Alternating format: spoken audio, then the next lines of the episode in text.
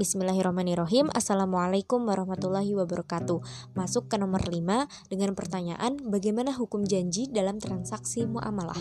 E, Menurut Muhammad Usman Syubbair di kalangan fukoha Terdapat empat pandangan mengenai janji atau wa'ad Yaitu sebagai berikut. Pandangan yang pertama itu menurut pendapat mayoritas fukoha dari Hanafiyah, Syafi'iyah, Hambaliyah Dan satu pendapat dari Malikiyah. E, Yang mengatakan bahwa janji itu merupakan kewajiban agama dan bukan kewajiban hukum formal karena wa'ad atau janji merupakan akad tabarru atau akad kebajikan akad kebaikan gitulah atau kedermawaan dan akan takba akad tabaru itu tidak mengikat.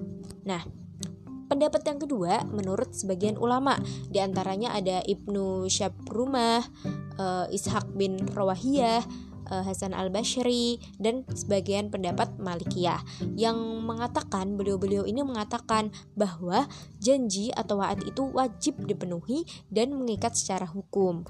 Hal ini didasarkan kepada firman Allah Subhanahu wa taala uh, surat As-Saff ayat 1 yang artinya hai orang-orang yang beriman janganlah kamu mengatakan sesuatu yang tidak kamu lakukan amat besar kemurkaan di sisi Allah bagi orang yang berkata dan uh, akan tetapi dia tidak melaksanakan. Ibaratnya dia berjanji ingin melakukan sesuatu tapi ia tidak jadi melakukan sesuatu itu. Dia mengingkari janjinya. Dan uh, juga dijelaskan ya dalam hadis tanda-tanda orang munafik tuh tanda-tanda tanda-tanda tiga ciri-ciri tiga orang munafik.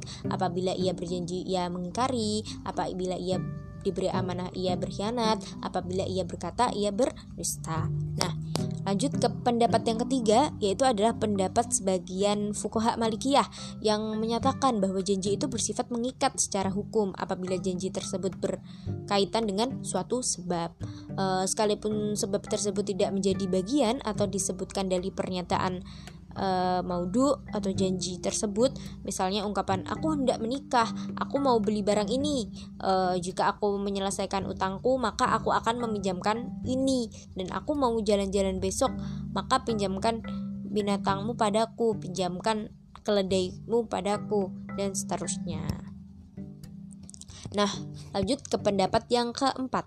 E, pendapat yang keempat ini adalah pendapat Malikiyah yang populer di antara mereka adalah pendapat Ibnu Qasim yang menyatakan bahwa janji itu bersifat mengikat untuk dipenuhi apabila berkaitan dengan sebab dan sebab tersebut ditegaskan dalam pernyataan janji atau mau'ud tersebut. Misalnya, jika seseorang membeli se orang budak untuk permintaan seseorang dengan seribu dirham. Dia berkata kepada si fulan, saya beli anda dengan seribu dirham. Maka terbelilah budak tersebut. Keadaan seperti ini mengikat bagi si fulan. Seperti itu.